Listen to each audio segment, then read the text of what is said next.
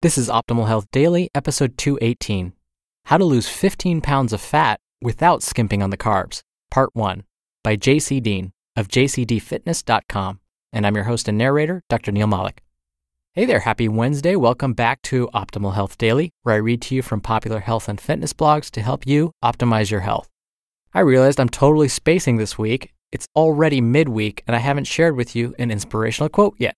So here we go. Life isn't about finding yourself, it's about creating yourself. George Bernard Shaw. I think that quote is perfect for today's topic. Now, today's post is a pretty new one from JC Deen, and like earlier this week, it's on the longer side, so I'm breaking it up into two episodes. But before we get to it, we're already halfway through the month, and that means another book giveaway to a random person on our mailing list is happening soon. To be in all of those raffles, just make sure you're on our email list at oldpodcast.com. It's as simple as that. I'll give you a quick reminder at the end of the show. So for now, let's jump right in, hear part one of today's post, and start optimizing your life. How to Lose 15 Pounds of Fat Without Skimping on the Carbs, Part 1 by JC Deen of jcdfitness.com. Fat loss successes and body transformations all have a story behind them. For some, it seems to happen fairly linearly, while for others, it doesn't. Some people will scream at you, fat loss is easy, insinuating that if you're failing with your own fat loss efforts, that you're broken, which is highly unlikely, or doing it all wrong, this is definitely possible, or just unlucky, but most likely inconsistent. Creating and maintaining a caloric deficit is a fairly simple process, but most all of the following issues tend to crop up. 1. Maintaining strength and muscle. 2. Combating metabolic slowdown.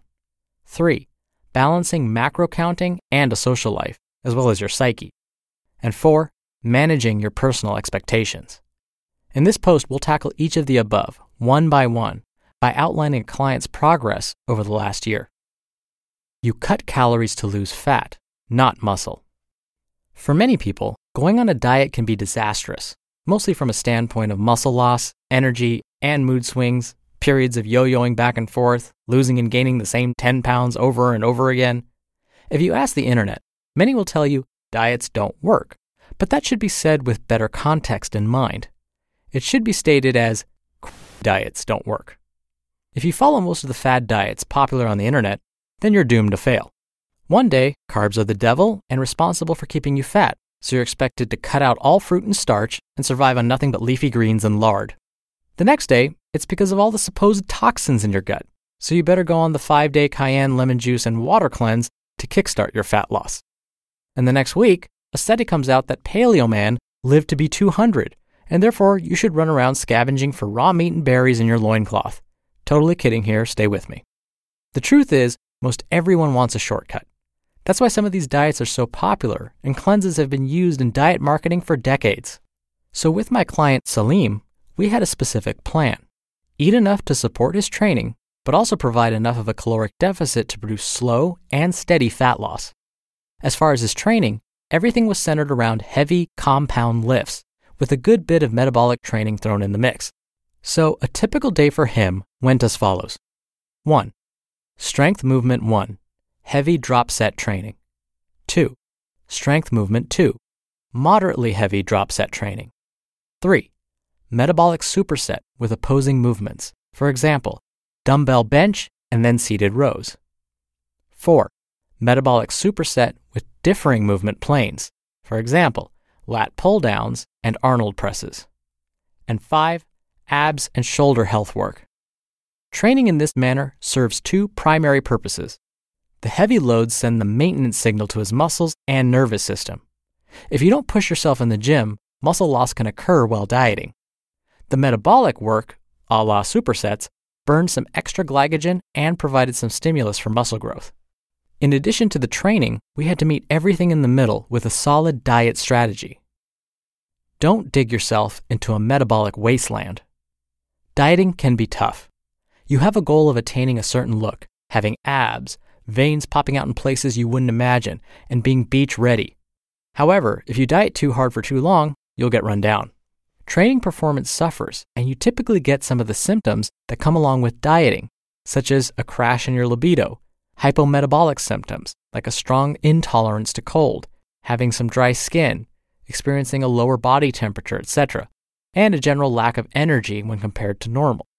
To combat this, many will rely on stimulants for a boost in energy, whether it be coffee, caffeine pills, ephedrine, nicotine, or even stronger substances. Others turn to increasing stress hormones via long periods of fasting, sometimes upwards of 24 hours to improve fat loss and catecholamine release. These are stress hormones that tend to supply a false sense of energy and alertness. But the issue with this approach is just how far do you take it? Well, we took a more sane approach. Not to say Salim didn't enjoy coffee or sometimes skip breakfast, but we didn't go to extreme measures to reduce hunger pangs.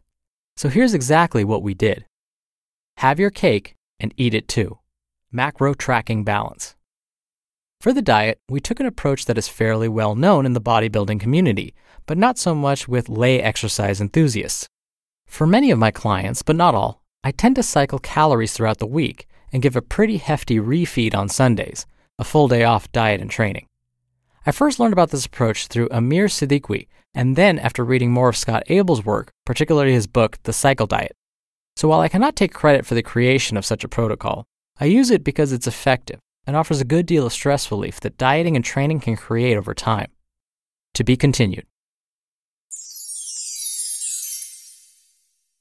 You just listened to part one of the post titled, How to Lose 15 Pounds of Fat Without Skimping on the Carbs by JC Deen of jcdfitness.com. So far, I love JC Deen's approach here.